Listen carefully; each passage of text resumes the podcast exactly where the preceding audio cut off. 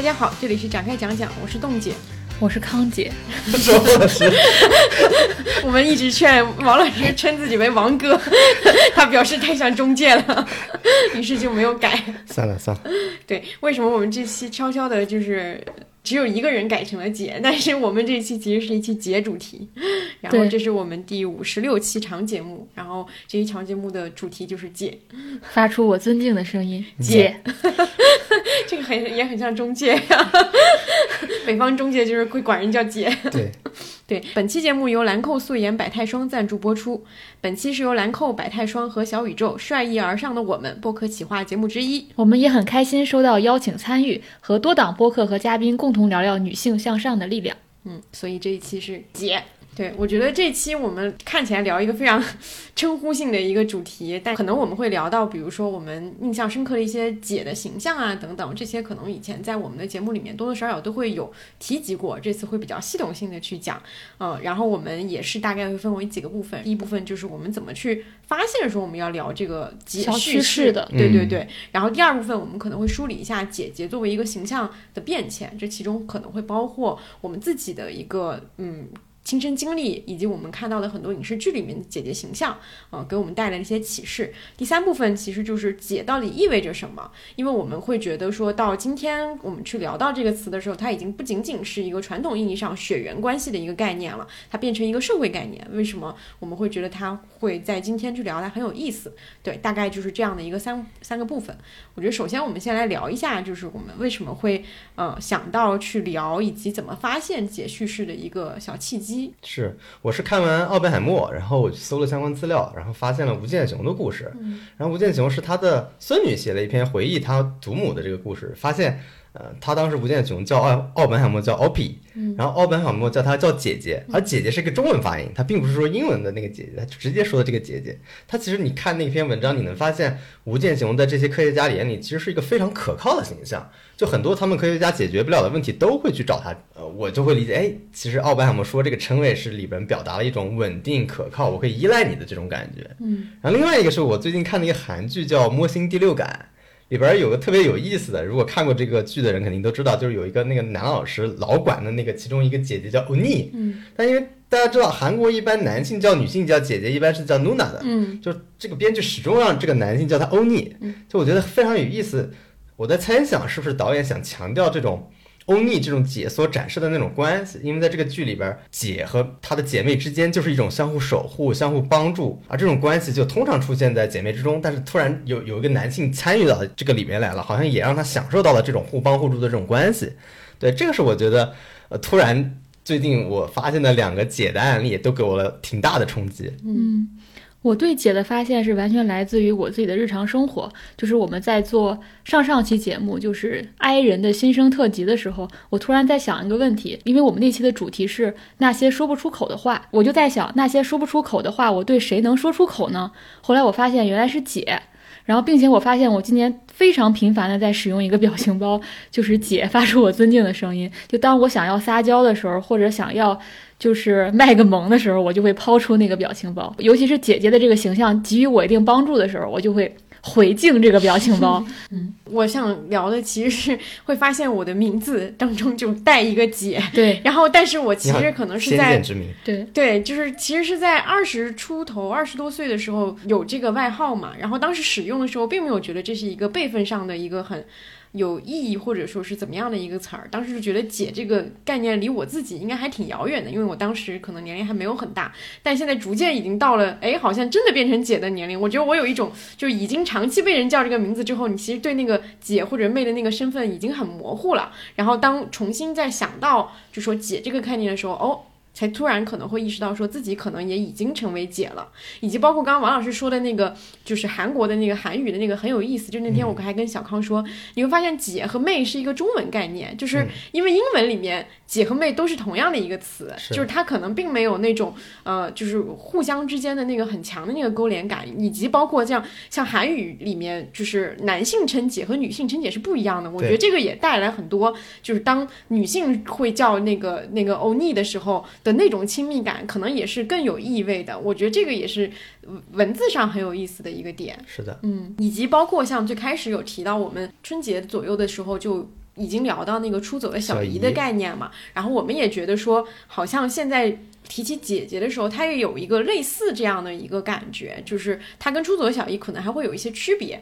感觉是姐姐会有一种，虽然说《乘风破浪的姐姐》已经是一个节目的名字了，但是她会有一种类似的感觉，她好像是冲在前面的，去树立一些新的一些标准的，去帮助你去探索这个世界的，然后告诉你这个世界到底有一些什么样的规则的那种感觉。嗯，就是出走的小姨，她更多的是在一个家庭概念当中，她更多的是这个小姨要反抗旧的家庭结构，然后他要去走出这个家庭，寻找新的世界，寻找新的意义。但姐给我的感觉好像是，可能反抗那个旧的部分已经阶段性的完成了，姐更偏向于说我要创造新的东西，嗯，已经不是找寻的意义，而是创造新的意义了。嗯其实我第一次被这个称谓震撼到是二零一六年，当时是韩国梨花女子大学有一个示威的活动，当时是因为为了声援在校生，因为在校生跟校方当时在对峙，但所以成千上万已经毕业的学姐就举着那个姐姐来的条幅，四面八方赶回到学校。就我最震撼的就是他们会始终冲在前面，把他们的学妹就是以一种护着小护护犊子、护对小鸡护一样的，小鸡一样的姿态护在后面，哇，我觉得那个姿态太了不起了，嗯就是就好像在告诉他们的学妹说不要害怕，还有我们，嗯对吧？就是这种姿态，我觉得始终印印在我的脑海里边。那个是第一次真正的一个姐姐的形象，给我带来非常深刻的印象。对，嗯我记得后来在 Me Too 运动的时候，经常会使用对这个词变成了一个姐妹情谊的接力，或者是我支持她的一个表达。嗯，这个也是我们可能想要说的，就是说姐的这个形象，它已经超越了我们最开始认为的血缘的定义，或者说社会就是亲属关系上的这个定义，以及包括年龄的定义，它成为一种呃姿态，一种你想要可可能去选择的一种发展方向，嗯你想要成为的一个样子，嗯对，以及包括你。可能已经接触到的，成为你榜样的姐们，就是对我甚至觉得它是一种可能性，嗯一种你原来没有想过的，哎，我可以成为这样子的人。嗯嗯然后我们就可以详细聊一下，就是它这个形象的这个变迁，嗯我们怎么一步步发现“解”这个含义的。因为我自己的体感是会觉得说，就像我自己这个名字里面带的这个字一样，你其实长期以来对它可能它是一个潜移默化的一个影响，但是你可能到今天的时候，你再去回想，才会发现原来它很早就在你的印象里面种下了一些影响，只是你没有系统性的去总结它。是，嗯我觉得一点零的时候，其实小的时候，我们对于这个词的一个理解，其实就是一个天然的血缘血缘上的这种感觉的。是嗯，因为像就是我们可能都是独生子女一代嘛，所以对于姐姐的这个含义，可能是一些自己的表姐表姐、堂姐，或者说是呃影视剧里面的一些姐姐，就是姐弟姐妹的这种形象。对、嗯我印象当中，姐弟的模式有一个纪录片给我的印象很深，就是李玉导演导演的纪录片就叫《姐姐》，它其中有一幕就是什么呢？就是一对是一个龙凤胎即将出世，但是他要剖腹产。那剖腹产的时候，他们父母商量，决定让女儿先出来。为什么？他们觉得这样女儿就能以姐姐的身份来照顾弟弟。我觉得这个场景基本上是对很长时间中国以来的姐姐的形象的一个高度的总结或者形象化。因为包括后来我去看那个电影叫《孔雀》，里面一个角色叫高卫红，她其实就是张静初吗？当年就是姐了。对，就是她其实承担的角色就是不断的去反抗他们那个只会认为他弟弟是这个家庭中最重要的这么一个一员的这种角色，所以她做出了非常多的在当时看来很不可思议的一些挑战，包括她主动和男的打乒乓球的时候，他就真的认真的会提出自己帮自己参军的这种要求，就你会发现。呃，这些挑战行为都是去呈现这一点，包括后来我们看很多，比如《狗十三》中的李纨，她也是个姐姐，包括后来看的《人世间》里面宋佳那个角色，其实也是姐姐，她们都是以不同的形式去逃脱自己在家庭中这种这种位置。可能很多年来一直是这种叙事，姐姐一直是以这种形象而出现的。嗯对包括我们之前在节目当中聊过的一部电影《我的姐姐》，张子枫对、嗯。我还记得当时我又分享过说，那个故事跟我自身经历太像了，嗯。就里面有太多细节都很像了。然后我就会觉得，对我而言，姐姐好像也是分为两个阶段，一个阶段就是作为独生子女的那个阶段，然后你的姐姐可能是你的堂姐、表姐，然后后来呢，我就成为了真实的姐姐。对，嗯，我觉得我的人生可以有一个 划分标准，就是成为姐之前和成为姐之后，就正好是在我十三岁划为一个节点的。所以我在成为姐之前，我觉得姐姐对我而言可能代表着对高年级和未来生活的想象。比如我表姐很小，她就开始写自己写小说，然后你会觉得好像她代表着你对。更加自由生活的向往。然后，当我自己成为姐姐之后，我发现她对我一个很大的影响是，她在持续校准我要成为一个什么样的人。我在跟我弟弟的互动当中，有非常多让我自己反观自己的部分。嗯，刚刚有提到这种，嗯，就是影视作品里面传统的那些。想象以及包括我，我是一个典型的，就是小康的那个十三岁之前的那个部分，就是我的对于姐姐的小说的想象，就是来源于我的表姐。然后，而且我今天在想的时候，我会发现，原来我有很多的，就是嗯感受或者说信息都来源于她。就是我在现在想的时候，我才发现的。比如说，我其实小的时候第一次听。港台流行歌就是在他家，就是他会买，因为我家里是我我家里是不会买让我买磁带啊什么之类的，所以我是在他家，就是比如听，印象非常深刻。他听孙燕姿，我还记得他看那个呃，就是视频是那种就是孙燕姿的签售啊什么之类的，然后听梁静茹以及包括呃蔡依林、萧亚轩都是在他家听的。然后还有就是他看的杂志，就那个时候他已经开始看那种就是什么上海服饰，类似于这种就是时尚类的杂志了。我还还喜欢看那种什么水晶男女 什么，就是他，我还有一次问过他，然后他说我已经不爱看那种东西，那种东西是你，就是你这个年纪爱看的，就是类似于这种。他给我的印象一直都是非常就是先锋，然后很爱美、很潮流的一个人。我有很多的经验和信息都来自于他，然后他是那种性格就是嗯很毒舌的那种类型，我就会觉得说，一方面就很想跟他聊，就是说在我看来他是一个很酷的人，然后很想跟他聊，但是又觉得自己好像很很很。有点怯怯的，对对，有点怯怯的，以及包括我还现在还会回想起来，我还问过他很傻的，类似于就是说你们班上最瘦的女生是谁 什么这种这种问题，我能感觉到他很无语，然后然后。然后我就觉得会想起来，就是在他还是没有上大学之前，就已经给我很多这方面的信息。然后到了他上大学之后，嗯，他有了自己的这个经济来源了之后，他会给我买很多东西，一直都会送我很多东西。包括他，我还印象很深刻，他送过我一个书包，然后书包长得特别好看，是红色的。然后还会骗我爸妈说那个。以及包括他妈妈，就是说那个东西可能只有只要五十块钱，但实际上那个东西可能花了他更多的钱，就是类似于这种，就是在我的视角看来，它是一个很有审美，然后会带给我很多新的刺激，以及它是一个。更成熟的一个大人形象的人，所以今天回想起来会觉得发现，嗯，原来当时有很多我小时候受到的一些影响都来自于他。我觉得这是一个，嗯，虽然是朴素的一个，嗯，血缘带来的一个姐妹的关系，但它无形之中其实也符合就是今天我们对姐姐的一些定义，就是她是一个默默的在照顾你的那种人。因为小时候还有一个很很搞笑的事情是，我小时候是那种其实比较容易。讨大人喜欢，但是不讨同龄人喜欢的小孩，就是小大人，也也不是，也不是，就是比如说我们俩，我们一家人一起出去旅游的时候，就是包括他也在，就我是那种喜欢拍照的小孩，我觉得这个点其实还蛮常蛮少见，在青春期的呃小孩，他其实是不喜欢拍照的嘛，就是会觉得很烦啊什么。我姐当时就处于那种状态，然后我是那种特别喜欢拍照，然后站在那儿就开始各种比姿势，大人就特别高兴，你知道吗？然后我姐就一边骂我，然后一边就是那边就是就是就是觉得，因为我这样就会让。他更难，他更有压力，对，更更有压力。他一边就会骂我，但他同时还是会给我买东西，还是会就是默默的有什么想到的都会记得我啊什么的。就是我觉得这个回想起来还是会很典型的很姐，嗯，包括到现在也更理解他嘛。还有那种典型的就是我。我妈就是特别担心，因为我姐现在是还没有结婚这样的一个状态，我妈就特别担心跟着姐会学坏，你知道吗？但我其实完全不觉得这个事情是所谓的学坏，因为当你成为一个成年人之后，你对自己的人生选择和嗯别人的处境都会有更深的一个理解嘛。但是我妈的那个印象倒也蛮真实的，就是她会觉得说一个姐姐和一个妹妹之间是有这种势力意义的，对吧？一个一个例子在这里，你就会跟着他一起走嘛。就是这个其实也是符合我们今天聊的姐的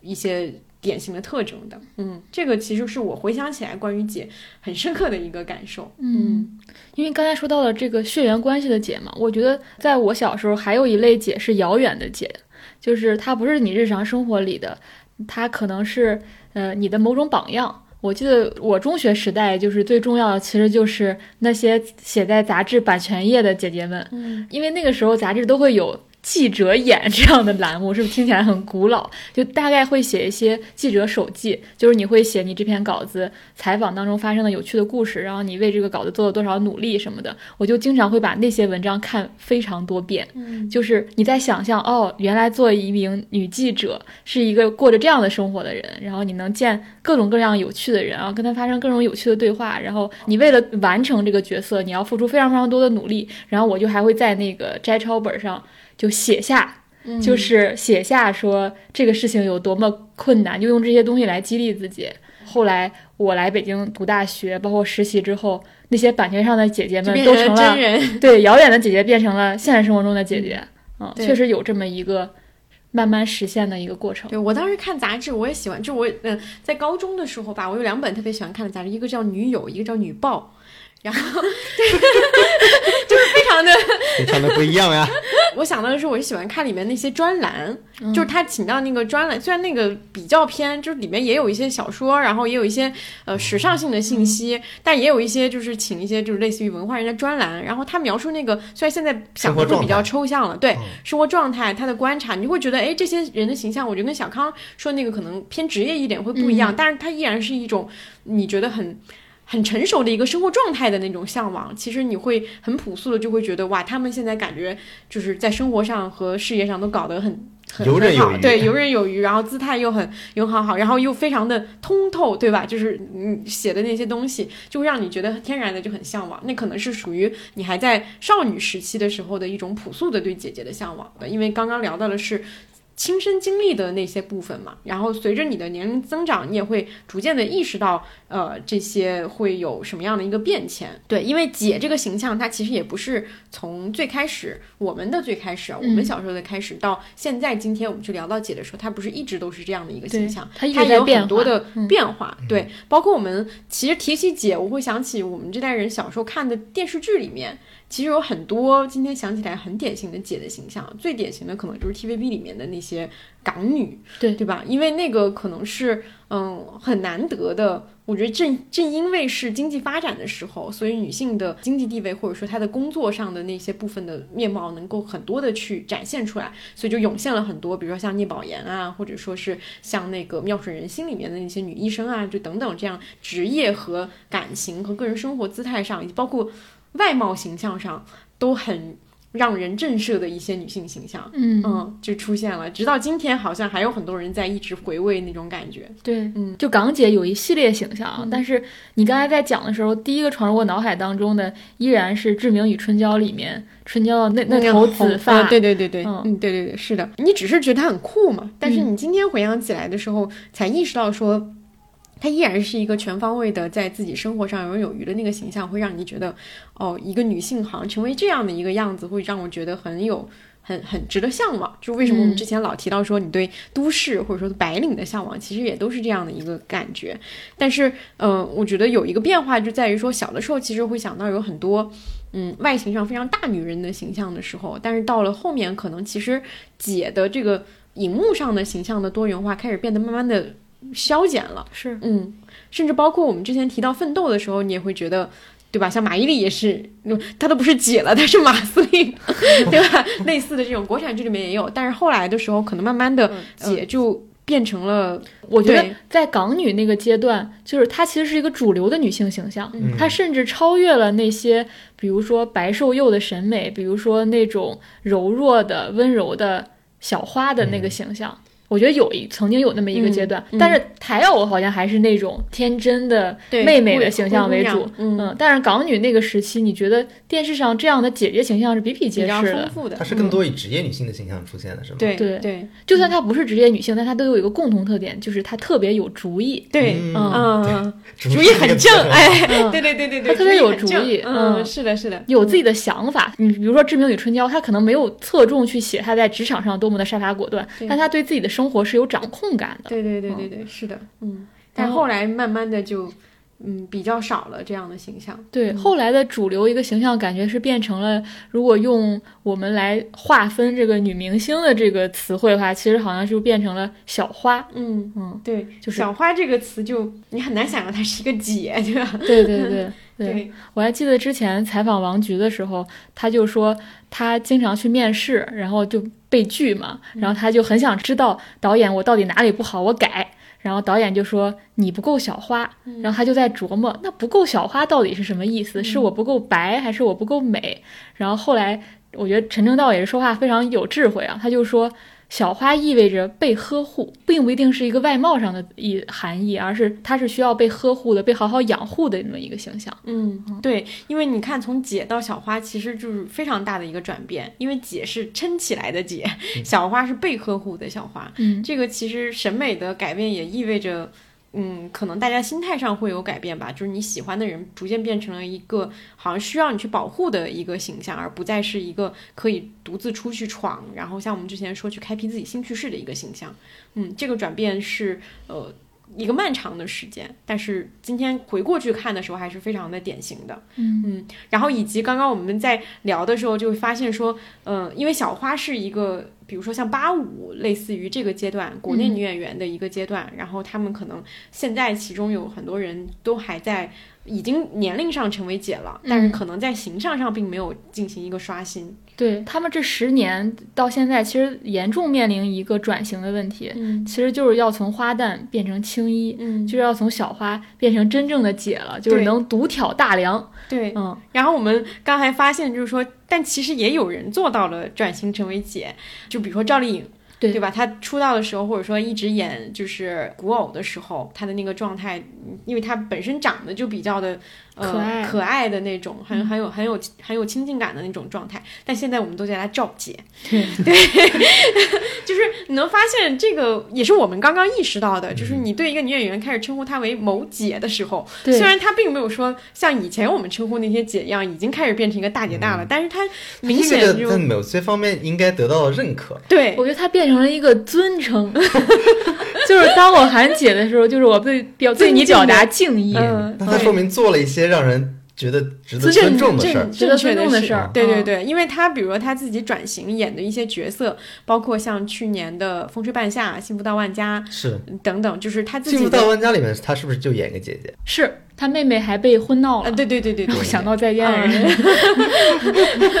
对对对，他里面就演了一个姐，然后就是呃很倔强的那种嘛，然后包括像《风吹半夏》里面女创业家，对吧？就是是都他的这些荧幕形象，嗯，成功的立柱，也帮助他自己个人的形象变成一个我对自己生活已经开始逐渐有掌控力。我曾经是一个被观众和市场以及观众审美左右的一个。呃，小花的形象，因为小花其实不仅是在它的给人想象空间上是一个被保护，它其实在路线上也是一个保护起来的一个方式。它是一个整体的叙事。嗯，对，就是你只是小花当中的一个，你被摘取出来放到了这个花盆里，然后你要怎么长，其实不由你自己决定。但你当你成为姐之后，你要去怎么选择你自己的路线，就是一个你自己去决定的事情了。然后一旦你成功了之后，大家就会觉得说，哎，你好像所谓的转型成功，其实也就是，嗯，我觉得获得了解叙事吧。对嗯嗯，对，还有一些我们甚至已经不考虑他的年龄了，比如说周冬雨，嗯我们前段时间也开始喊她周周姐。其实她九二年的嘛，对，嗯，嗯。跟我们差不多大。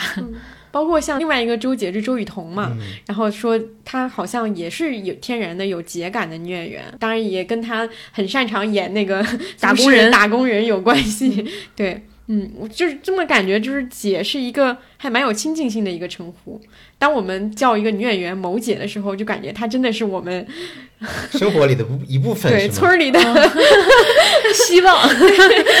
然后以及除了就是大众形象上的这个转变，其实姐姐这个称呼，嗯，一段时间也是它跟年龄挂钩嘛。是的，就是一旦跟年龄挂钩，它就会产生很多负面的一些评价。比如说，呃，我记得很长一段时间，就是对于三十加的女性，她的评价就可能是剩女，或者说台湾就是所谓的败犬。嗯嗯，败犬这个还挺形象的，丧家犬、败犬。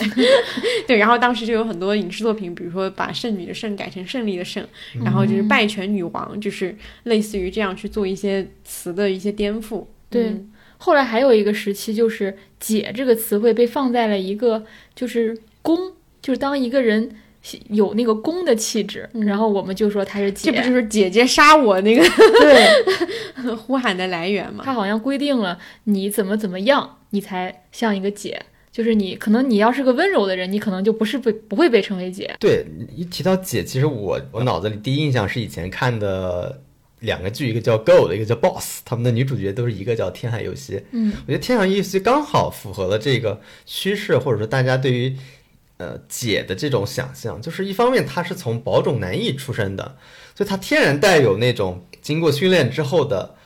本身的力量感，然后他的长得，我记得李碧华还评价过《天涯游戏》，他是李碧华是《天涯游戏》的疯狂的粉丝，他说就评价两个字叫清正，就这两个字就是非常的，我觉得非常到位的一个评价，就是他本身首先他借鉴了男性身体上的一些优点的优势的东西，但同时他们也知道他身上的这种魅力来源于他们是女人，所以他们知道女人需要的是什么样的一个人，这就是一个我觉得他身上魅力的所在，就一方面。我后来去看一些男艺的资料，我觉得男艺是一个非常有趣的一个现象或者是塑造，它其实更像是，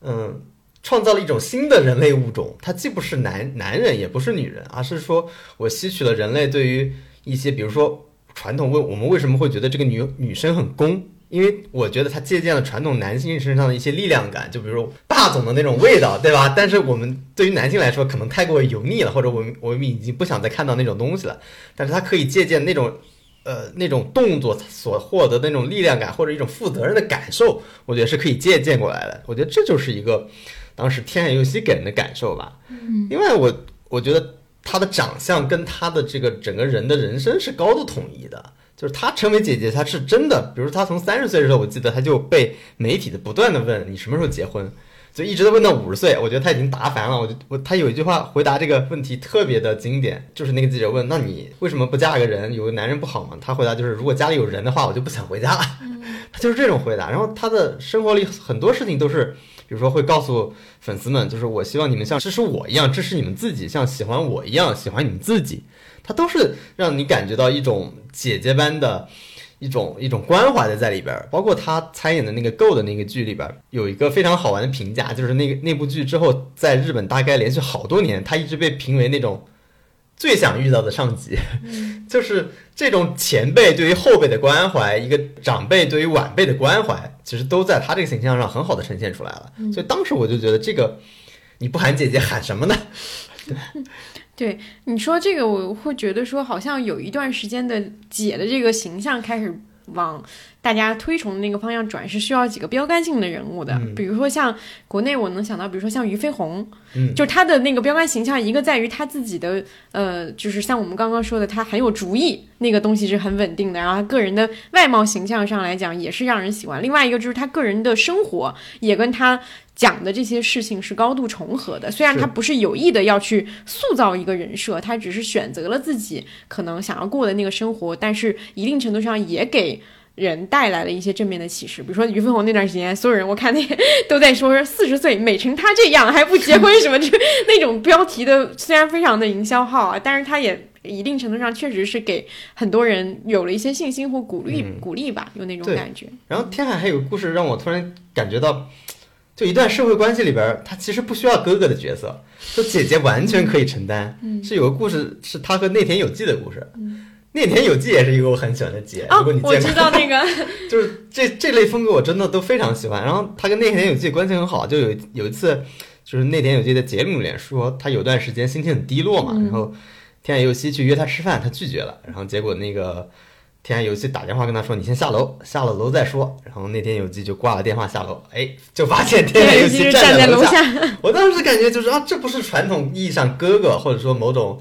对，有点像爱情故事里面对他会做的，对。但是你实际上发现这个角色姐姐完全能够承担，而且到后来我今年看《海妖的互换》的时候，我这个感觉又浮现上来了。嗯，然后包括刚刚王老师描述那个，因为我也看了那个采访，我觉得描述那个场景的时候，你发现楼下有个姐姐，并不会让你感觉到害怕。楼下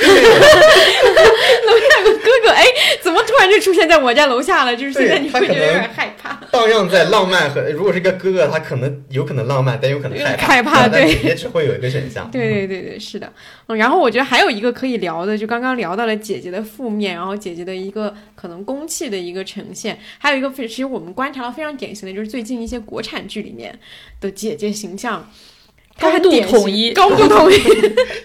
看好多遍，对她变成一个女上司的形象，对，啊、这个其实，在比稍微早一点，去年的一些剧里面其实也有，但是最近的几个国产剧的共同点，除了我们上次提到说都是律师行业以外，还有一个特点就是都有一个很好的女上司，比如说像《一路朝阳》里面的高叶那个那个形象，以及像呃《装腔》里面双启示录那个对，嗯就是王后来那个王律，两个王律，对不对？就是后面王玉素那个角色，以及更早更早之前，我其实有印象的是那个《请叫我总监》里面龚贝碧那个角色，就是而且当时我看那个角色的时候，那个感觉就是他一出现，哎，你天然先先怀疑一下，就是说这个女上司是不是要在商战里面搞点什么心机？后来发现不，他就是一个成为一个职场导师型的姐姐型的一个人物的一个形象。然后到最近的这个国产剧里面就更明显了，就是你都能看到编剧或者说创作者的意图，其实就是想要塑造他和这个女主角之间的一对的这样的一个关系。嗯嗯，有点像就是女主角是这个姐的过去，嗯然后她将来的成长就是朝这个姐成长，对，嗯，然后这个姐的形象，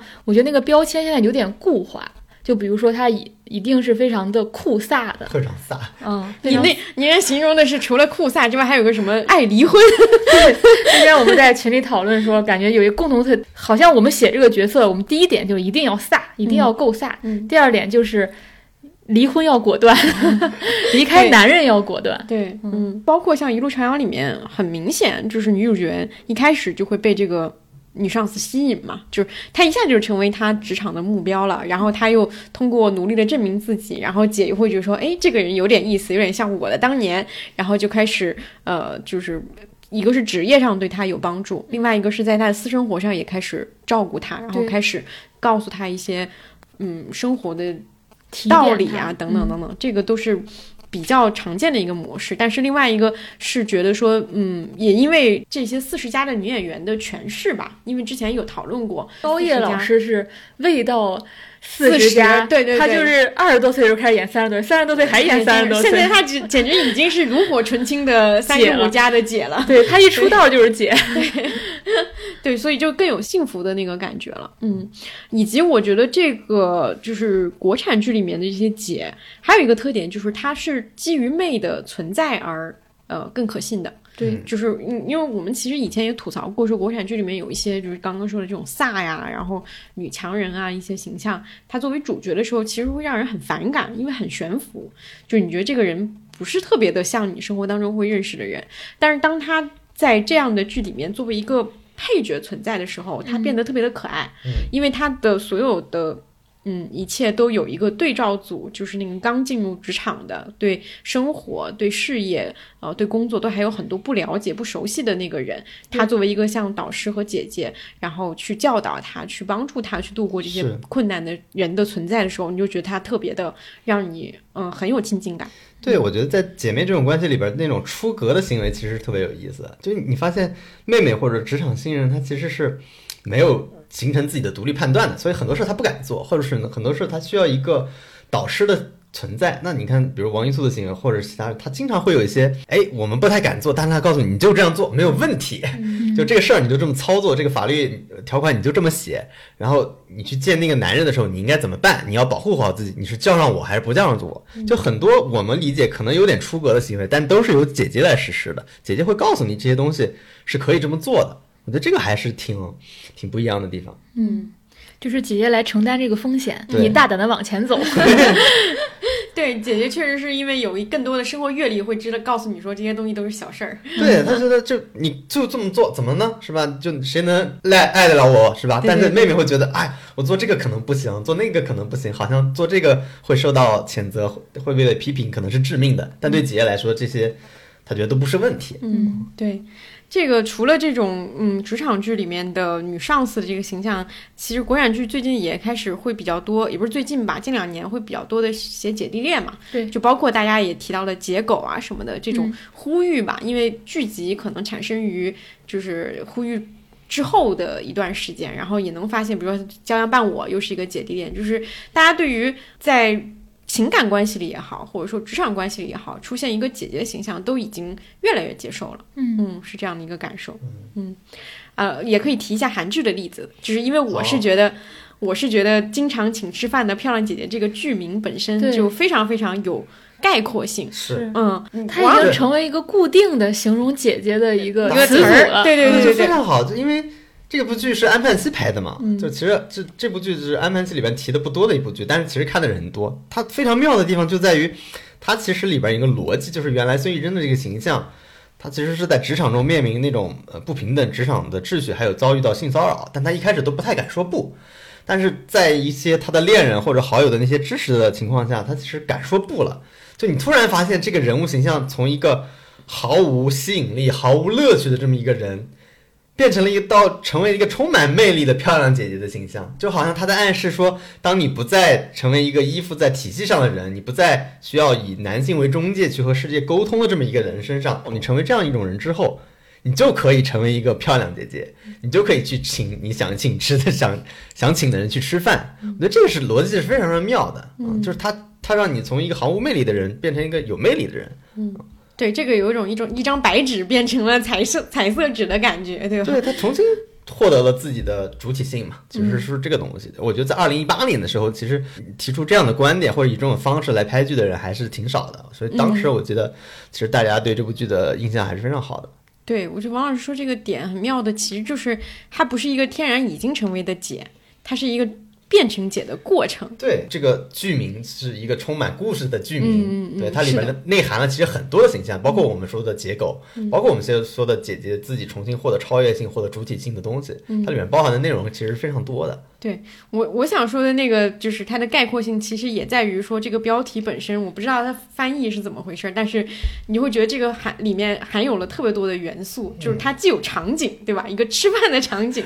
然后然后又有一个人物明确，就是一个漂亮姐姐，对吧？对，然后请吃饭请，吃饭，对，请吃你吃饭，啊、就是我能脑补出特别多的具体，就是请吃饭是一个很亲密的场景，可能在这个饭里面，就你会跟他倾吐很多你的问题，他会给你解答，他是一个很亲密的一个场景。然后请客又是一个很有经济能力的一个体现，对吧？他又一定程度上意味着说他已经掌握了一定的嗯工作或者说经济独立对经济独立，然后就经常请吃饭，就经济更独立了。就经常请人说明我可以换人，对其实我是有选择的，哦对啊，嗯嗯我也当然我也可以经常请一个人，这是对对对这是我的对对自由嘛。对，就是你有一种整体上就是一种被很好的照顾，然后又有好吃的，然后还能听听你说苦恼的一个很具体的一个形象，所以我觉得这个剧名今天想还挺妙的。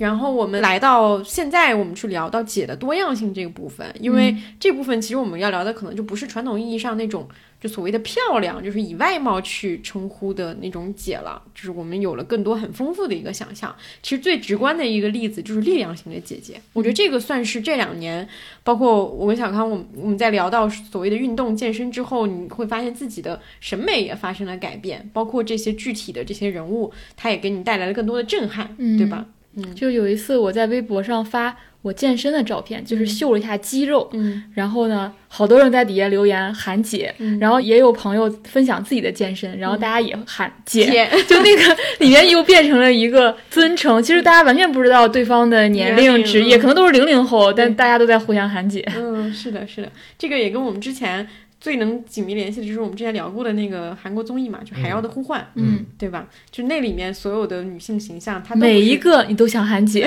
对，这个就是我后来听了一个韩语博客，就是两个女，等于是两个女作家吧，她们住在一块儿，她们录的播客，然后小嗯小地瓜上有人把它翻译成中文了。呃，我就听着很好玩。他们两个主播说，他们也在聊海妖。他说，海妖里边大家身份很多，但他们说的时候统一在他们名字后面加“女士”两个字，但只有一个人，他们必须要叫她姐姐，就是那个消防组长金贤娥。嗯他说他的行动和表现让你忍不住用姐姐来称呼他，就就你他们就提到了嘛，就是我们当时也去聊那个，就金贤娥这个人，她永远冲在前面，比如她去挂那个旗子很危险，然后从上面掉下来，对吧？包括去炒那个饭，他其实是自己去做的，他不会说使唤最年纪最小的那个人去做，就他总是在使用一种语言叫姐姐去，姐姐来做，姐姐刚才去看了看这样的话语，就他非常频繁的使用这样的话语，对吧？然后我就突然觉得，哎，其实，在我们的传统认知里边，就是就那两个人也聊了，就是值得信任、会做事，然后有领导能力，这些品质都是跟大哥结合在一起的。嗯但是这个综艺里面没有大哥，没有大哥的时候，你就发现姐姐身上也有，只是平时可能不需要他，或者说他被遮蔽了。他被抑制了，对他被抑制了。其实他是完全可以有的，只要给他机会。就我甚至觉得最可爱的就是他后来从那个树上掉下来，不是后背受伤了然后他们组那个叫郑明仙的，就有点胖胖的那个姑娘，她在砍柴的时候，我就觉得她有一种姐姐我可以为你去死的感觉，你知道吗？对，就是她，她就非常拼命，她就是那种。我绝不会把任何一个木头留给下一个人，我一定要弄完，因为我不能辜负姐姐的拼命，她对我然的信任。然后在姐姐在上面扶着腰，叫她说不要太累。就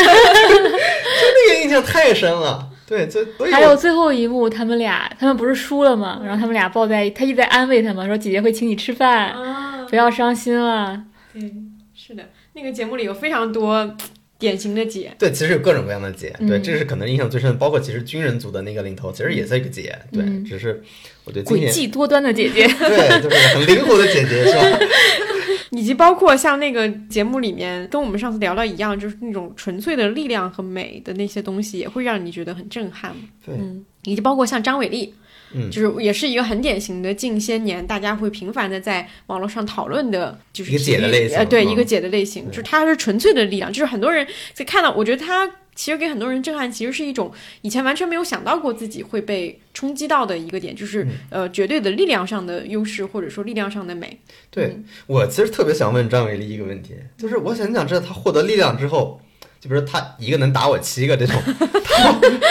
他有了这种力量之后，他比如说她看待世界的方式会不会有变化？比如说，他还是会像很多人一样，很多女生一样害怕一个人走夜路吗？或者他还会害怕？电梯里后面站一个人，你会你会感到很恐惧，对吧？就是所有的女性在现实生活中面临的这种身体上和力量上的差距的这种恐惧感，还存不存在了？嗯，那如果不存在了，那这些东西让她变成什么样一个人？其实我对这点特别好奇，就是这点力量究竟给了他什么，改变了他什么东西？哦，我我其实有点懂王老师那意思。嗯其实女女性是一种什么具具身体验嘛？对对对就就是我在我在香港买那本书，它其实就是从身体这个角度去写，就身体与女性主义的关系。嗯嗯，就是女性就是一种具身体验，就是你很多，比如说月经啊，然后你的力量啊，这些都会直接影响到你作为女性的一种非常具体的处境。对但当这种危机解决掉之后，你会不会借由身体嗯，来对达到另一个层次的女性主义？你可能不是借由理论来实现的，或者借由教育、借由学习来实现，而是你借由自己身体和力量上的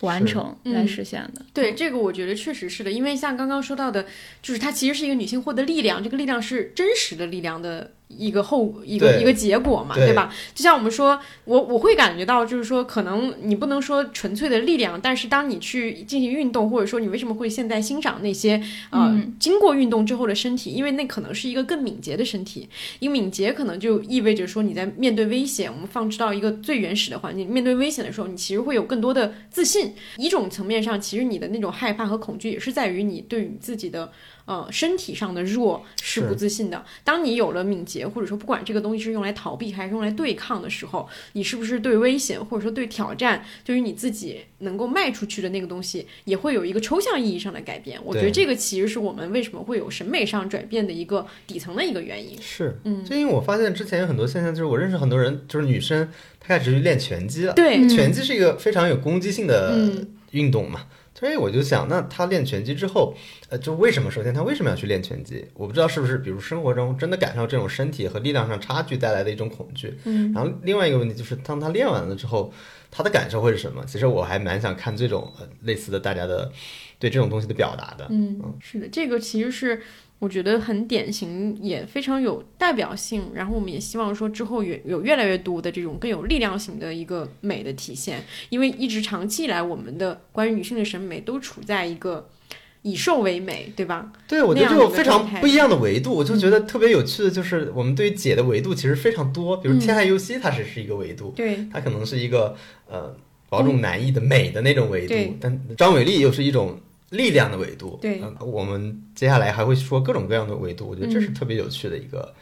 姐姐她是一个特别包容性的名词，它嗯其实是有很多方向你可以去选择的。是的，就跟刚才王老师提那个问题，其实有一本专门的学术书籍，女性主义书籍，好像现在只有繁体中文版。那本书叫《像女孩那样丢球》，副标题是《论女性身体经验》，它其实就是从身体这个角度来介入女性主义研究的。嗯嗯，很有趣。嗯嗯，对我而言，就是姐的一种新的形象，其实是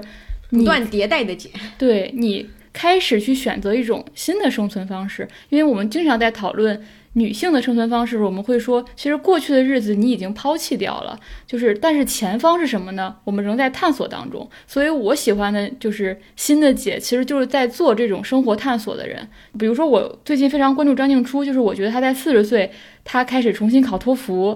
然后去考上了好像是美国最好的一个导演系。每天在从零开始去学习这件事，我觉得这就是一个看到了一种新的生活方式的一个想象，就是他在探索说，当我抛弃了原有的女性应该做什么的那一套模板之后，那我该过怎样的生活？我觉得他在尝试给出答案。我觉得每一个尝试给出某种答案的人，都是我认为就在丰富解的这么一个词汇。嗯，对，他还在探索新的叙事嘛。嗯我印象里面会丰富解的，其实会是一种更社会的解，就是在虽然社会一直是一个相对比较偏负面，但是我会觉得说那种大大咧咧的、很霸气外露的那种解，它其实也是在拓宽一种边界，就是我们以前认为的你应该。保守，或者说你应该内敛，但是她可能是会用一种更加直接的方式去打破那些东西，比如说会想到《破产姐妹》里面那个 Sophie，她那个女演员，她本身也是一个非常就是非典型的一个形象你。发现他们的戏里戏外都融合在一块儿。对，就他那个姐的形象，就是她说话让你觉得说，哎，这个人的脑回路怎么会是这样？但是他会让你觉得非常的有智慧。其实你看似那个大大咧咧和那个直接的背后，是一个非常智慧的。因为当他说颁奖词的时候，他又回到了一个非常智慧的女性对对对对对，然后以及包括像刚刚我们说的梁朝伟旁边的刘嘉玲，就是一个也是一个非常标准的姐，对吧？刚才说他们俩是姐狗，这个词儿是放在他们俩身上怎么这么的违和？对对，但是这个就其实是一种会让你觉得非常。也是超越了你的社会经验的。还有一个我印象很深的，其实是一个就韩国的一个恋综，就是那个《Heart Signal》第二季里面，就其中有一个女嘉宾，就是你会发现，就她的出现，就是女嘉宾的呃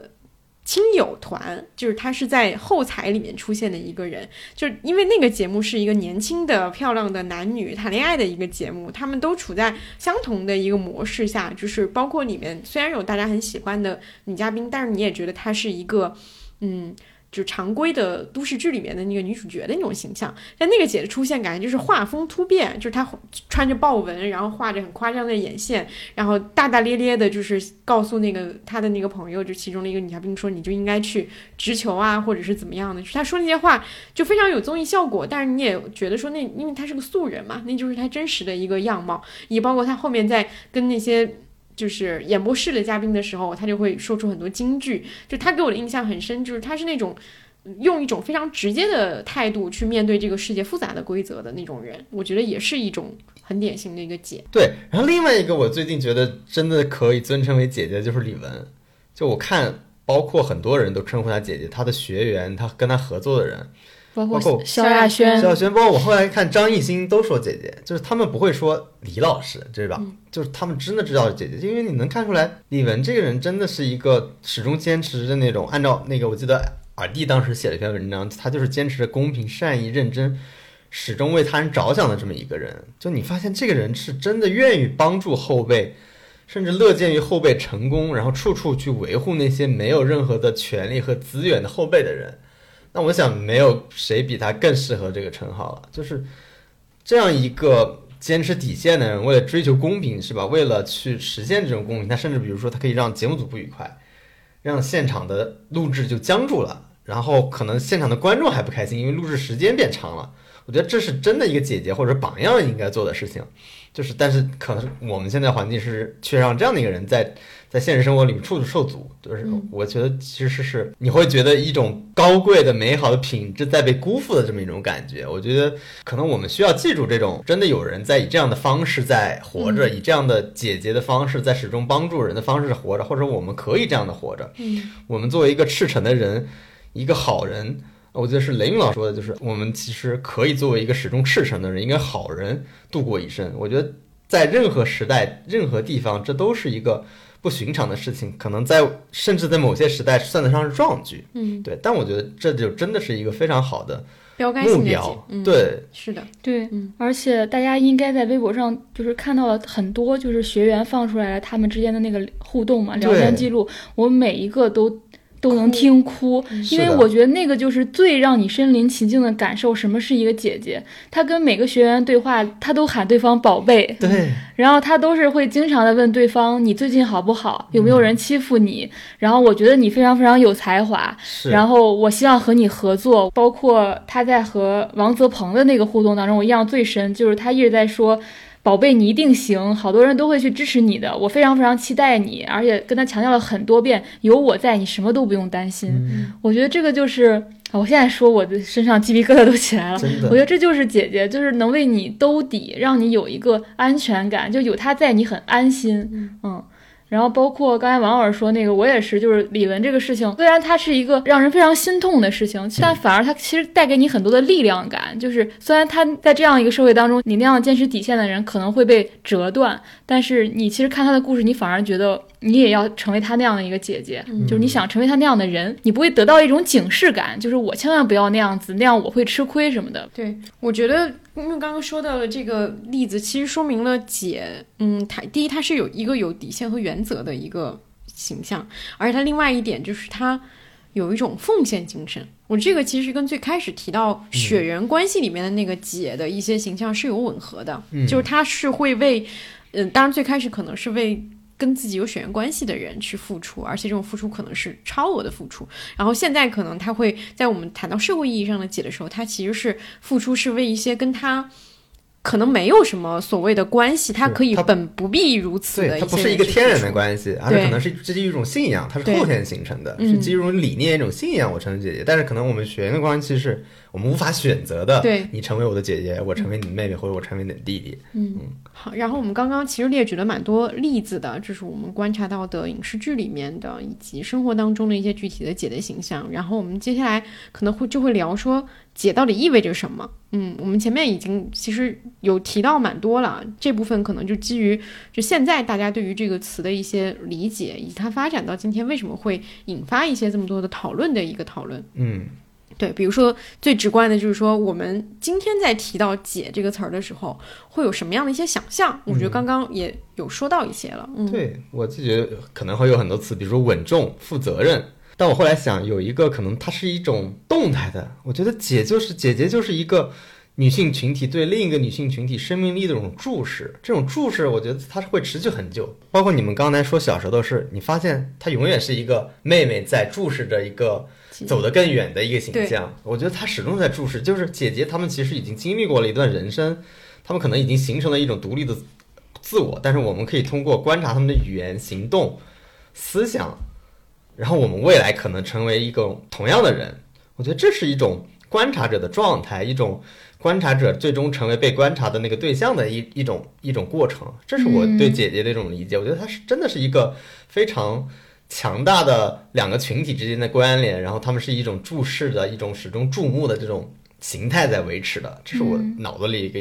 一个比较形象的印象。刚才王老师说到这种注视，我突然在想说，其实这种注视很多时候还会有一种回望，就是那两种目光有时候会有交集。我就想到我自己的例子。就是我在还不认识张春的时候，我就很小，也不能说很小，那个时候也已经挺大了，但是已经开始读他的书了。然后后来我不就是写文章，我就采访了他嘛。然后我记得有一天他给我发来一条微信，他就说，他说要郑重的谢谢我写了这篇文章，因为非常耐心专业的采访了他。他说他很少得到这样的尊重和助力，然后就是对我表达感谢吧。但其实在我见到他的时候，我其实完全没有跟他讲过说。比如说他曾经帮助过我，他曾经是我的一个姐姐的形象，我其实是没有跟他讲过，我就是非常按照采访对象的专业的完成了那个工作。然后，但那天他他给我发来这条微信的时候，我就我就回复了他，我就说我说我才应该谢谢你，因为很多年前你的书就帮助了我很多很多。说我说那个时候我很抑郁，我说我对女性处境和其中的结构性问题是毫无认知的，然后真的是自己从中。摸爬滚打活下来的，然后慢慢意识到说这不是我的错，呃，开始完成女性启蒙。当修复好自己，再开始去采访、去写作。所以去年终于能见面，然后能去讲述你的故事，对我是有另外一重意义的。我好像也对当年的自己有了一个交代。我就回复了他这条微信，我就觉得很像王老师刚才说的，我我曾经也是一个注视他的人，但后来这两种目光有了交集。嗯，他也回望了我，确实是。就是我觉得我我觉得生活当中我好像有挺多这样的例子，就是刚才我猛猛一下想到张春，但其实有挺多这种。就你说你小时候版权页上看的那些人，你后来都碰到了。是的，然后他们可能也在专业上帮助过你，嗯，他们甚至可能是无意识的做了这些事情，对，就是姐姐好像经常是无意识的去帮助很多人，在她看来可能是一个理所当然，或者是。就是当下的反应，但是对妹妹来说，或者是对那个注视者来说，是一个提供了非常强大的力量的一个东西。嗯，这个就跟我们聊国产剧里面那 part 一样，就是在今天我们对姐的想象，其实都还有另外一个身份，就是妹妹或者说弟弟的身份，就是你一定是有一个对照组是的在那边，它是一组人物关系，它是流动的嘛，是它是互相的，而不是一个空洞的，只是一个嗯照顾和被照顾对对对对对对，是的，嗯。然后另外一个点就是，到底嗯什么样的人现在我们可以称之为姐？我们前面也有聊到蛮多，就是你会发现现在大家对于网络上。呃，只要尊敬的人就可以称之为姐，姐是一个尊称。以前老师是一个尊称，对吧？现在姐是一个尊称啊。这是我我们前面也说了，就是它它意义已经扩大了，就是你已经不在乎所谓的年龄了，不是说你年龄比我大你就是姐，对吧？你只要做了让我觉得尊敬的事情，你就是姐。嗯，就是我自己的一个定义，就是姐是能成为自己主人公的一个女性，是发明了自己新叙事的女性，她就是绝对的是自己人生。的主角，那这样的人，我就觉得他非常具具有姐的气质。然后我经常想到，就是上野千鹤子在一个非常著名的演讲，就是东京大学开学典礼上，他就一直在强调说，我们现在其实生活在一个没有标准答案的世界里，而我们将要面对的也是一个充满。疑问的一个世界，所以尤其是我觉得对女女性而言，就是原来的做事方式失效了，然后新的方式还没有发明出来，这个时候你就要去开拓你自己的叙事了。这套叙事可能是没有一个谁帮你趟出来的，嗯，有时候你能看到为什么你会想成为姐姐呢？因为那些姐姐是尝试在趟出来一条别人没有走过的路，然后你你有时候觉得啊，我也可以像她一样，比如我也可以四十岁去考导演系，对吧？你也会把为什么把他们放在那样一个位置，也是。你觉得他们在探索前路，那个前路可能是能够给你提供某种指引的人，嗯，因为有一个确实存在的一个已经嗯证明的一个可能性放在那儿的时候，你会突然多很多信心，就是对你的生活和你未来在他那个年纪或者他那个时候的一些可能性就会多出很多信心，嗯，像刚刚说到那个就是发明自己新叙事的那个点，我也觉得说，我觉得解其实是一种选择。嗯，就是你是自己选择成为姐的时候，你的人生叙事就会开始有转变的。我想到那个例子，其实就是其实会，因为最开始讲到那个我表姐就是带我听那些流行歌曲的时候，你会发现过了二十年，可能再来看，就当年你听的那些。嗯，流行歌曲的一些女歌手，她们的形象也在二十年当中发生过一些转变。比如说，有一些人是天然就是姐的，比如说像王菲，或者是这种，就是她就是一一出道的时候，她你就觉得她是一个姐，对吧？但是还有一些人其实是她选择成为姐的，比如说像蔡依林，很典型的一个例子。是的，因为她出道的形象，包括她刚开始的一些曲风，都是一个算是比较当时符合呃就是想象的，然后一个制造出来的一个想一个一个形象。后来她。几次的变化，包括说所谓的地才，他自己创造出来的一个名词，在演唱会上，对，他还包括他练体操，对，练体操、练练钢管什么，类似于这种，包括像今天就今年大家都在看各种演唱会，然后有很多我看到很多朋友都说去看了蔡依林的演唱会，就是被震撼到，就是她身上散发出来那个能量，嗯，就是我觉得这个能量不是说她作为一个明星的能量，是她作为一个女性在这么多年通过她自己去选择的这个叙事里面。散发出来的那个能量是震慑人的，是，甚至我觉得蔡依林现在成为了某些群体的 icon。嗯，对对对，是的。包括我们去聊了，为什么说一个是尊敬，另外一个就是创造。像小康说的，就是创造你自己的新叙事之后，你身上可能就会带有一种姐的气质。嗯，因为你为自己的人生做了一个选择。嗯嗯，我觉得我们在讨论姐的时候，非常需要警惕或者避免一种倾向，其实是慕强心态。嗯。就是我觉得姐姐的形象不应该被限定在成功，或者是什么都做得好，什么都搞得定，交给她，她就能，她对这个世界的姿态就是杀伐果断，永远不会脆弱。这有点像国产剧里面的主角姐，对吧？就是她什么都搞得定，没有缺点的一个人物。嗯。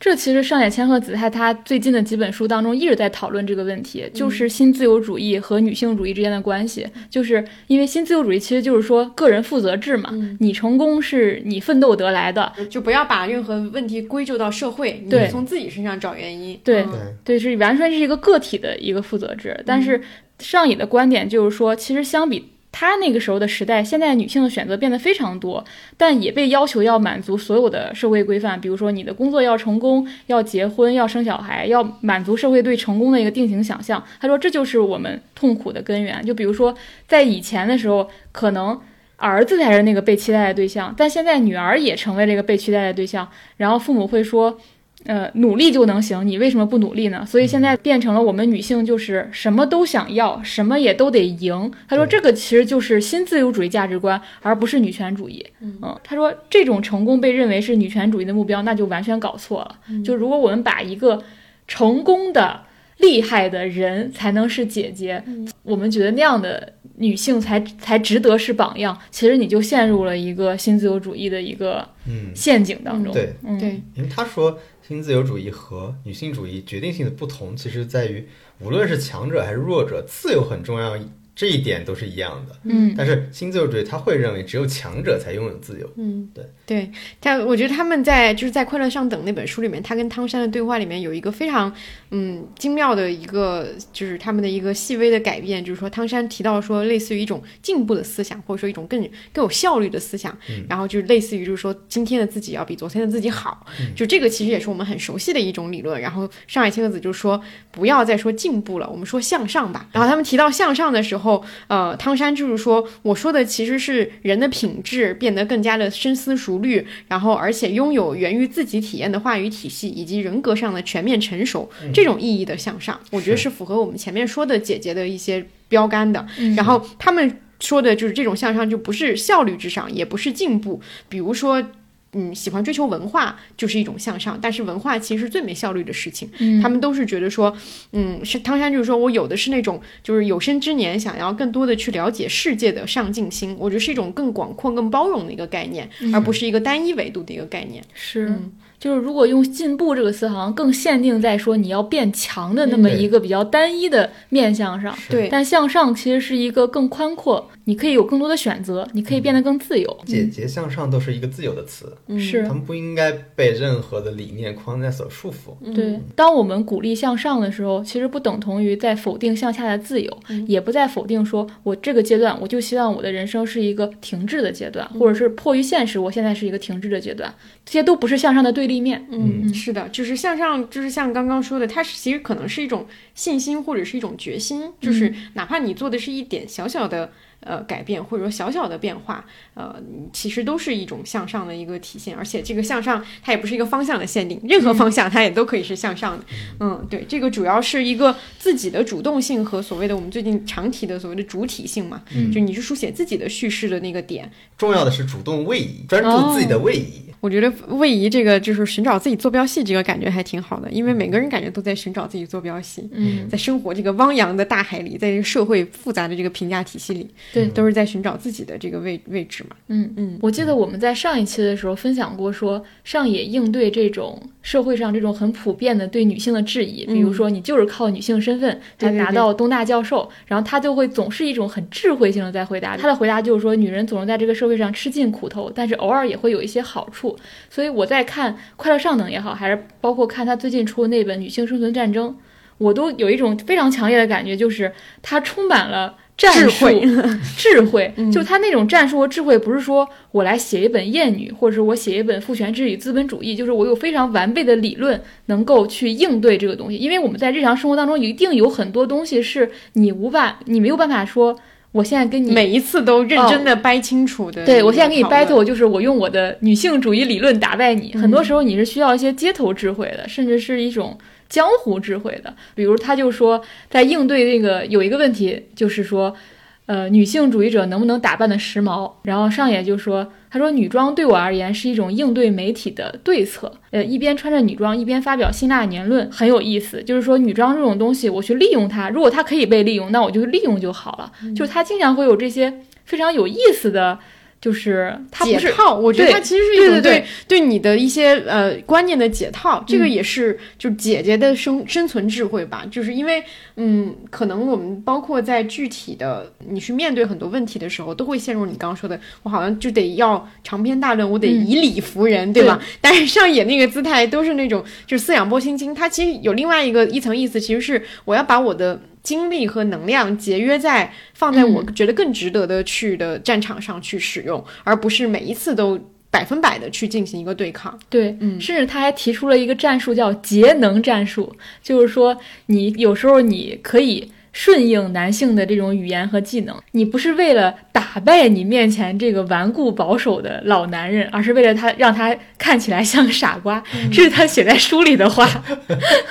上野的经验怎么这么丰富？然后我觉得，嗯，刚刚聊了很多，就是关于姐的各种方面的分析。其实还有一个点，嗯，也是我们一直在觉得说这个事儿已经不成为一个核心的点了，就是年龄这个事情。嗯就因为我们觉得现在我们对于姐的这个拓宽的想象已经超越了年龄，但是我觉得，呃，另外一个很实际的一个，至少对我来说非常实际的一个感受，还是说，当我还没有到三十岁，或者说还没有那么一个年龄的时候，一些姐的存在，它确实是拓宽了我对这个年龄的想象。嗯就当我在呃二十出头的时候，比如说遇到很多三将近三十或者三十出头的姐姐，当时我的感觉，一个是呃像我们三十岁那期聊的一样，就是你没有觉得你跟他们有特别大的一个鸿沟的差距，然后他们的那个状态也会给你一种可能性，就是说哦原来三十岁也没有那么糟糕，或者说根本没啥，就是没有觉得这个东西会成为一个特别大的一个鸿沟架在你们面前，而且自己也是会在当时的时候会有接受到他们对你的鼓励。而且那种就是说，觉得你现在还很年轻，这些问题都不是问题的那种那种状态的一些评价，嗯，你当时没有感觉，但你现在回想起来，就会发现说，哦，这是一种很大的一个支持。我对这个心态特别有感触，就是当我现在在面临面对一些可能像我当时那个年纪的一些妹妹的时候，我会发现我的心态跟当时那些姐姐心态一样，我可能会说出一样的话，就类似于说，你现在才这个年纪，你在担心这个干什么？哦。就类似这样的话，我很顺嘴的就说出来了，但是我就会重新就会理解当时我是妹妹的时候，对方跟我说那个话的时候，他是非常真诚的在真的劝我不要再担心这些事情，没有什么大不了的。是你刚才说这个案例，我突然想起来，就是在我们是妹妹的时候，我们非常在意姐姐的评价，或者我们会去揣摩，就她这句话是不是呃对我的工作不满意，或者是你很担心自己在姐姐那里不够好。然后我会发现，现在我在跟一些妹妹，包括。呃，不管是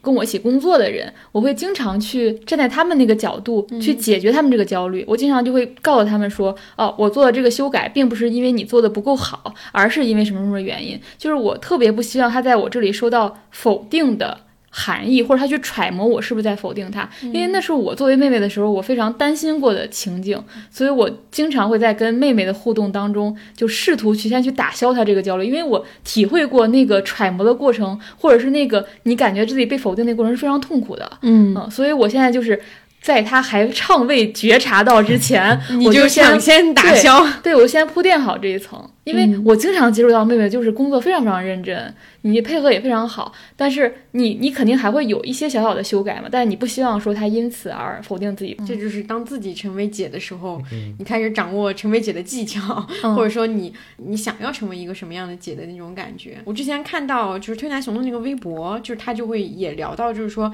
他说他每次跟三十五到五十五岁的姐姐们聊天，就会看到他们活得那么爽，就也开始期待自己的三十五岁、四十岁、五十岁。然后也想就是说到那个年龄的时候，坦然的告诉年轻女孩，没关系，不用担心年龄，就是我们会老得很慢，开心的时间很长很长。就是这种体验或者说这种感受对我来说非常熟悉。就像刚刚说的是说，当你呃在你二十多岁的时候认识一个三十岁的姐姐的时候，你会发现，哎，永远有一个人她在你的前面，然后他用他活过的那个样子告诉你说，嗯，每一个年龄都还好。都没有什么大不了的，我觉得这个是个非常重要的一个一个提示，因为我们的嗯之前聊过年龄焦虑的时候，就会提到说，因为社会一直在呃相对主流的一些观点一直在告诉你说，年龄或者说衰老是一件非常可怕的事情。包括我们以前，我记得我们在聊到年轻人呃的时候，就会想到说，就是社会为什么会那么追捧年轻人？一一个方面侧面也在于说，社会没有提供。呃，成功的中年人或者说老年人的例子，就是根本没有这样的正向的案例告诉我们说，不同年龄也有不同年龄的那个。呃，不同的嗯问题，或者说也有不同的美嘛，就没有这样的一些正面例子告诉我们的时候，我们当然就会只抓着年轻不放，因为我们会觉得那是唯一好的一个阶段。但其实可能正是因为有很多呃比我们年长的姐姐作为一个真实的我们生活当中能触碰到的案例在那摆着的时候，我们其实反而是减轻了这部分的焦虑的。嗯，最后我想，就刚才我们一直在说我们从姐姐身上获得的能量嘛，其实我有点想分享一下，我身为姐姐从。弟弟妹妹身上获得的能量，因为我现实生活中是个真实的姐姐。然后我昨天其实刚刚送我弟弟上大学，在送我弟弟上学之前这几天，我一直能感受到他非常强烈的焦虑，比如说对大学人际交往的焦虑，对在一个陌生城市独自生活的焦虑。然后我就会，呃，在跟他的这个安抚他的过程当中，我会觉得，呃，我这几天在反思，我会觉得我太过。代入我此刻，代入我此刻，可能三十岁这种有点潇洒，或者是有一点觉得哦，生活我现在已经有那么一点小经验了，然后夸夸夸夸的就输出给他了。但我现在想想，其实这个姿态其实是有一点傲慢的，就是。因为我突然自己代入想想，我十八岁那个时候独自一个人离开家去上大学，然后来到北京，面对一宿舍里面我都不认识的人，我当时也会焦虑人际交往的问题。只不过站在三十岁的我完全看开了这件事情。对，那这一刻的我，如果直接对我弟弟说人际关系没有你想象中那么重要，然后你可以不去那么的在意他们，其实我觉得这个姿态并不是一个非常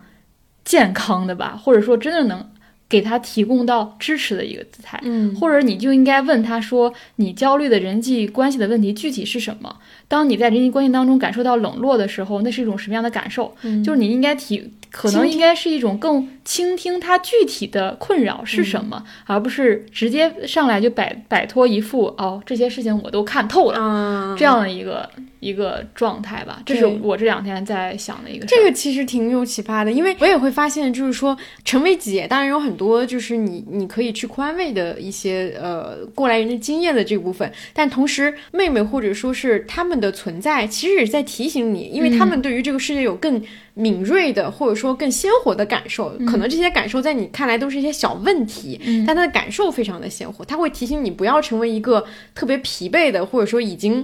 就是对一切事情好像都提不起你兴趣的一个人，就是也是在互相之间的这种影响，我觉得是会，嗯，对，因为我们非常容易站在一个过来人的立场上，然后觉得。那个阶段自己的焦虑都是不值得一提的，对。但是你一旦代入，你会觉得那个时刻的焦虑是非常非常真实的，是的，是的，而且应该给予充分的尊重的。对，嗯嗯。然后我现在就在想，我其实没有对我弟弟的那些焦虑给予尊重，而是在表现我多么的超脱，嗯，我多么的已经克服了这些问题。然后你其实可以一开始就克服的，但事实是没有人可以一开始克服，是每个人都需要那个磕磕绊绊的成长过程。嗯，你需要做的是。陪伴他走过这个过程，或者是在这个过程当中告诉他说，如果你有一天在学校当中非常的失落，但你别忘了，你还有个姐姐在旁边支持你。嗯，你应该更多的体现出一种关怀在。警惕不要好为人师，对吧？警警惕不要当爹，好为人姐，不要这姐还没当上两天就当成爹了，这个很危险。嗯，包括还有一个也是看上野女性生存战争那本书得到的一个启发，他在里面提到一个词，我觉得是我们现在很少在社交媒体上讨论女性主义的时候会提的一个词，那个词叫女女隔差。嗯，他就是说，其实新自由主义的发展其实不仅仅是制造了。男性之间的差距，制造了男女之间的差距，它同时也制造了女生与女生之间的差距。嗯所以现在我们当我们谈论“姐妹”这个词的时候，你一定要明确自己站在一个什么样的位置，你一定要看到女性是一个极其广大的一个群体，嗯不是只在我们的这个泡沫当中，我们这个 bubble 当中，嗯对我们这个同温层当中，或者是。你就使用“女性”这个词的时候，你要知道它里面那个是一个庞大的人群，而不只是说我们经常带入的这个城市中产，甚至是精英女性的这么一个视角。啊，你这个。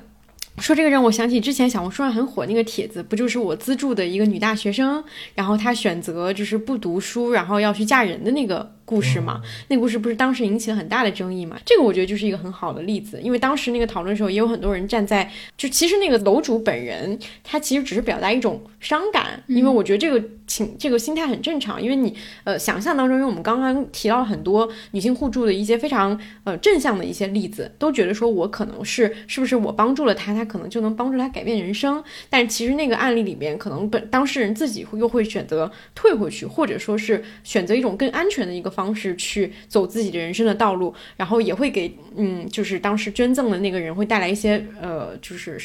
伤感嘛，就他会有一点失望嘛。但当时讨论很激烈的，也有很多人就站在不同的立场，就是互相指责啊等等。但是我觉得这个其实就说明了，刚刚小康说的说，这个社会的光谱是极其的庞大的，每个人，嗯，不管你是处于一个姐的位置，还是一个妹的位置，不管你是一个帮助别人的人，还是一个被帮助的人，可能你的身份、你的阶级、你所遭遭遇的现实情况都是完全不一样的，可能要对这些情况有更多的包容心。嗯呃，姐妹叙事或者说这种姐的叙事，可能也不完全是一个呃一直正向，所谓的我要领你走出黑暗的一个叙事，它可能就是一种探索嘛。因为我们今天在聊的都是说新叙事，走出自己的故事。那这个路程上，我觉得一定不是说一下子我就通到底了，嗯肯定有非常多的坑和非常多的。嗯，就是你所谓的被背刺的一个一个情况，我觉得都有可能会出现。因为我记得很早很早之前的时候，我我就觉得，我就一个感受，就是当时，嗯、还在就是大家转发姐姐来的的那个时候的时候，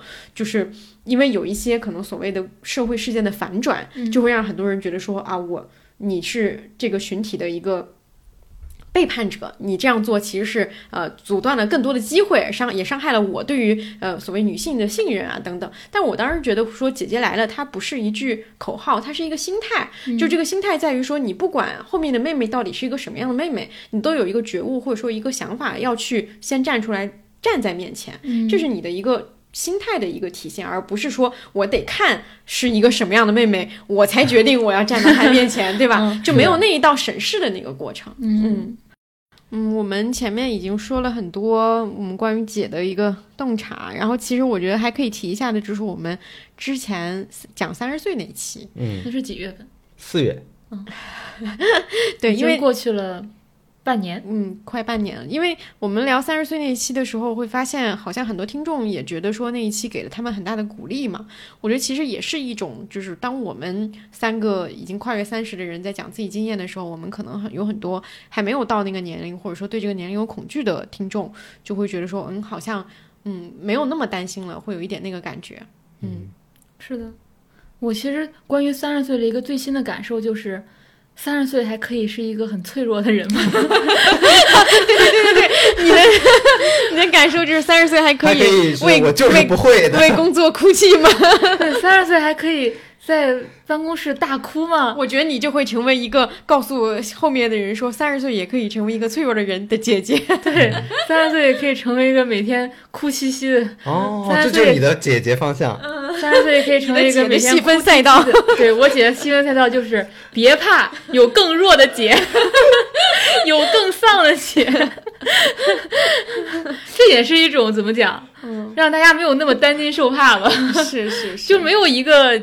你三十岁就一定要很强，嗯。嗯，一定要怎么怎么样的一个一个状态嘛。对，因为我们那一期其实是在讲我们的三十岁是一个非主流的人生选择，嗯然后很多生活状态都跟所谓的主流是嗯不挂钩的嘛，然后分享这样的一些感受。然后我觉得这一期其实我们也是在讲，虽然先讲了解是什么，然后其实也是在讲解也是可以有各种含义的，对吧？嗯就是我觉得这是一个非常核心的一个主题，走出自己的。经常哭鼻子的姐姐，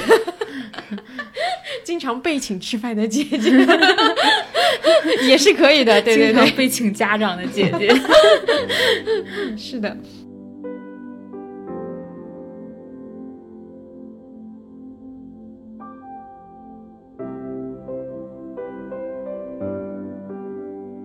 我们这期节目由兰蔻素颜百态霜赞助播出。素颜百态霜无惧变化，紧致胶原，精雕轮廓，素紧年轻三线。就像我们这次策划的主题“率意而上的我们”一样，兰蔻赞扬女性主动向上的力量，自然焕发张扬魅力，从容应对生活挑战。我们这期所提到的，我们都很向往的姐的形象，她们代表着更成熟的社会生存技能和更独立自主的人生掌控力，也是以一种鲜活向上的姿态去应对变化和挑战。也欢迎大家在本期评论中留言，你心目中的姐姐是谁？她做了哪些事儿，带给你哪些支持和向上的动力？也可以提供妹的经验，也可以。对，是的，好的，那我们这期节目就到这里结束啦。好，我们下期再见，拜拜，拜拜。